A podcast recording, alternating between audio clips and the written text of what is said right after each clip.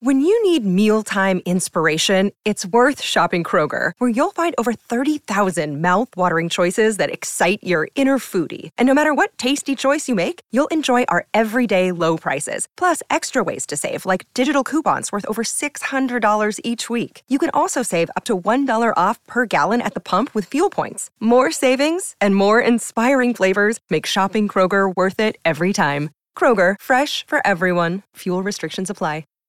And a very pleasant good morning, everybody. As always, good to be back with you. This is the Marlins Rewind, and last night at Truist Park up in Atlanta, game two of a three-game weekend tilt between the Marlins and the Braves. The middle game featured Edward Cabrera versus the right-hander Bryce Elder, who has really struggled this season, although he was really good last month against Miami. With the recap, as always, here is Glenn Geffner. Well, another really quiet night for the Marlins offensively tonight in Atlanta, but the pitching was good enough that they had a chance right down to the final pitch of the ball game. But the Marlins come up short. They lose to the Braves in walk-off fashion by the final score of two to one for Miami. The walk-off loss here tonight, their ninth of the season. Edward Cabrera started against Bryce Elder. Elder got the ball up from triple A Gwinnett because Jake Odorizzi will have his turn through the rotation skipped. He's got some arm fatigue. The hope is he'll pitch against the Mariners next weekend in Seattle. But the two rookies, Cabrera and Elder, kept this game scoreless until the bottom of the fourth when leading off for the Braves, the league's second leading home run hitter, the league's number one extra base hit man, Austin Riley. On one two, there's a ball. Deep to left. This one's way over the wall. Way over the bullpen. Up into the second deck and left. Riley with his thirty-fifth of the season, and it's one nothing Braves. We had just been talking about the five home runs the Braves hit against the Marlins last night. A couple of them being wall scrapers. Just barely cleared the fence. There was no question about that one getting out of here. four hundred thirty-nine feet, one hundred eleven miles per hour off the bat of Austin Riley. His career best thirty-fifth of the season, leaving him one behind the league leader, Kyle Schwarber. The Phillies R B I number eighty-eight, and it was one nothing Atlanta. It would stay that way all the way into the ninth inning. Edward Cabrera for the Marlins, five innings, four hits and a run. Walked three, struck out seven, gave up the home run to Riley. ninety-eight pitches, fifty-seven strikes. Oscar Brazoban, Richard Bleier, and Dylan Floro each worked a scoreless inning. On the other side, Bryce Elder got the Braves through six scoreless. Two hits, two walks, six Ks, eighty-three pitches, fifty-three strikes. A J. Minter struck out a pair in one, two, three, seventh inning. Raisel Iglesias pitched around a leadoff hit by Lewin Diaz in the eighth inning. And we went to the ninth. Braves won, and the Marlins nothing. Kenley Jansen has scuffled of late for the Braves, and he scuffled here tonight. Nick Fortes, a leadoff single against the Atlanta closer. Brian Anderson followed with his single, putting Marlins runners at first and second with nobody out, down one nothing. And when J J. Bladé walked, the Marlins had the bases loaded against Jansen for Yerar Encarnacion. The pitch to Encarnacion is a shot out toward right field. Grossman races over, makes the catch. Runner tags from third, coming home. It'll be a sac fly for Encarnacion, and it's one one in the ninth. Another blown save for Kenley Jansen. His sixth blown save of the season. So the Marlins had tied it, but they had a chance for more. First and second, only one out. Charles LeBlanc popped to short, though, for the second out.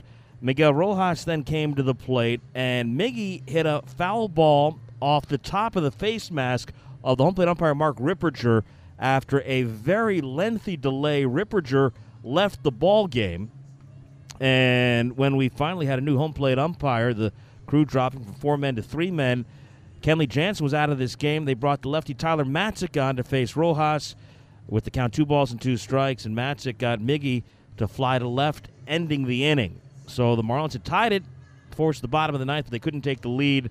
A run, two hits, two big men left. In the bottom of the ninth, Stephen Okert tried to get the game to extra innings. Matt Olson led off with a single to left. Okert then struck out William Contreras for the first out, but when Michael Harris, the second, doubled, putting men at second and third.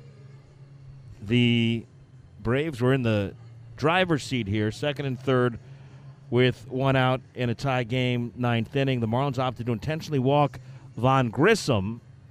So now the Braves have the bases loaded with one out. Miami would play a five-man infield, bringing Brian Anderson in from right field, hoping to get a ground ball right at somebody for a force out at the plate.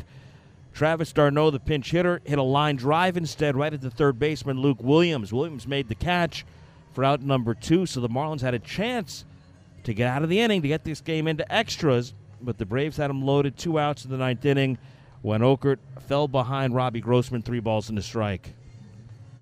Two outs, bases loaded, winning man at third. It'll be a three one, Okert to Grossman. And it's inside and low, ball four. It is a literal walk-off for the Braves. They beat the Marlins two to one on a bases-loaded walk with two outs in the bottom of the ninth. Atlanta's back within two of the Mets in the National League East. Marlins tie at the top of the ninth, lose it in the bottom. Their Major League leading thirtieth one-run loss of the year. For Atlanta, two runs, seven hits, no errors, eight left. For the Marlins, a run, five hits, no errors. They stranded six in the game. Tyler Matzek, the winner, four and two. Stephen Okert takes the loss. He's five and two. Time of the game, three hours, five minutes. For the Braves, well, they've won four or five on their homestand, which wraps up here tomorrow. Atlanta, the best record in baseball since June first, improves to eighty-three and fifty-one overall at forty-six and twenty-five here at home. The Braves now back within two games of the first-place Mets in the National League East. As for the Marlins, they've matched their longest losing streak of this season. This is their sixth straight setback. Miami lost six in a row between May first and sixth, one at home against the Mariners, three at home against the D-backs, then two in San Diego. Marlins now have lost the last six straight, two at home against the Dodgers, two at home against the Rays, and two here at Truist Park in Atlanta. The Marlins now have scored two runs or fewer in seven straight games, one shy of the longest streak in Major League Baseball this year, also one shy of the longest streak in Marlins franchise history, an eight-gamer back in two thousand nineteen. The Marlins in the last seven games have scored a total of ten runs on thirty-nine hits, averaging fewer than six hits and just over a single run per game in the last seven games. In that stretch, the Marlins now with only four hits with men in scoring position, four for thirty-seven. Miami falls to twenty-one and thirty in one-run games with this setback. They've played the most one-run games. They've lost the most one-run games in all of baseball.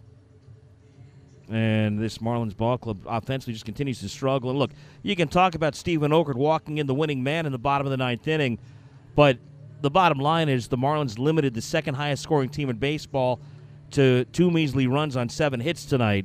You got to score more than one run to win in this ballpark against this team, and the Marlins for the second straight night unable to do that.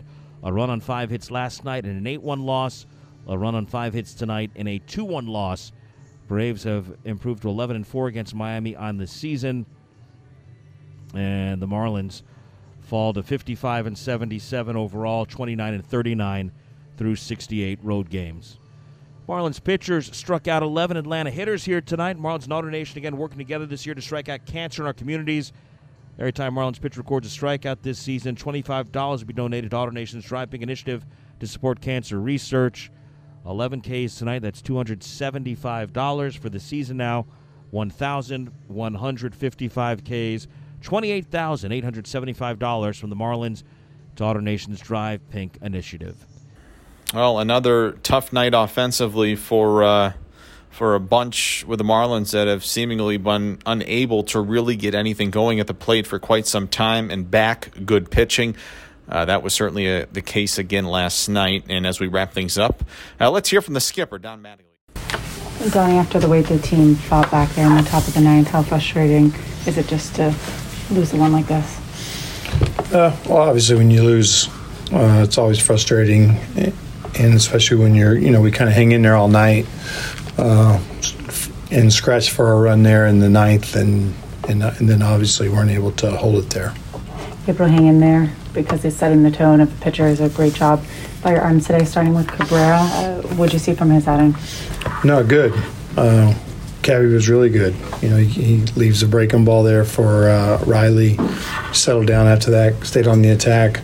I uh, thought the guys out of the pen, Braz did a great job. The guys out of the pen, you know, give us good innings. Richard gave us a good inning, uh, flow, and, uh, you know, obviously then we were able to get a run. So, did a nice job. some great at-bats there in the ninth inning. I know that you've been saying offensively the guys are obviously putting together a lot of effort, putting together some good at-bats. Things are just not going their way there. But how do you, I guess what I'm trying to say is, how do you go about hoping that they don't fall into too big of a funk there and try to stay positive and, and keep working through that? Well, I'm, you know, I'm having magic for guys not feeling good if they're not going good. Um, but obviously we have young guys that will keep, you know, obviously our coaches are going to keep talking to, uh, you know, give them an understanding of where they're at and how do we get better, and and basically try to celebrate any kind of small victories that we have uh, within what they're doing and their growth, and, and move forward. So uh, there's no real magic act to it. It's more about, you know, just talking with these guys and making sure they understand where they're at. That Yerar, I guess, in a plate appearance, that's exactly what you want him to do, right? Because bases loaded, just get the ball in the air. But it seems like it almost like the other runners couldn't advance, but you tied it, you know. Yeah, you can't guide that. That's a, that's a great at bat, actually, off Kenley. That's exactly what you want to do. You know, he throws the cutter out there. He's going to stay out over the plate. Uh, get something you can, you know, shoot that way. I mean, honestly, we're unlucky that that ball's not in a gap somewhere. Um, because he hit it square, it just happened to be right at him. If it's in the gap, it's it's splitting it. We got we probably got three runs there, at least two, uh, and second and third with nobody. So a little unlucky really there, but that was a really good at bat by Yerar. Down with the bases loaded though, situationally with nobody out, Andy's got to try to tag from second to get to third on that play. Ball hit deep enough in the gap. Instead of going halfway, Andy's got to tag with nobody out and get to third, or no? No, I'm not sure that ball's deep enough to go. Um, It didn't seem like it was deep enough to me, but again, I think with if it was nobody and you know it's deep enough, then you're going to tag there. Well, obviously, it is a concern when an umpire goes down, Ripperger gets hurt, but how disruptive is that to the flow of the game? Uh, I mean, obviously a little bit. I mean, you know, you don't want to stop the game like that, but you have to take care of those guys. Uh, obviously, we we found out that the concussions are serious. Um, and you can't worry about the flow of the game at that point. You got to make sure these guys are good. Well, Fortes starting that inning with single, two hits, a walk today. Again, we've seen a lot of him offensively for him to start that route late in the ninth for you guys. Yeah, you got to, you got to, we got a little break on that one. You know, hits a flare to right and just kind of hit it in the right spot. So that was a good start to the inning. I thought J J's at bat was good. Andy's at bat was good to get the hit in the hole.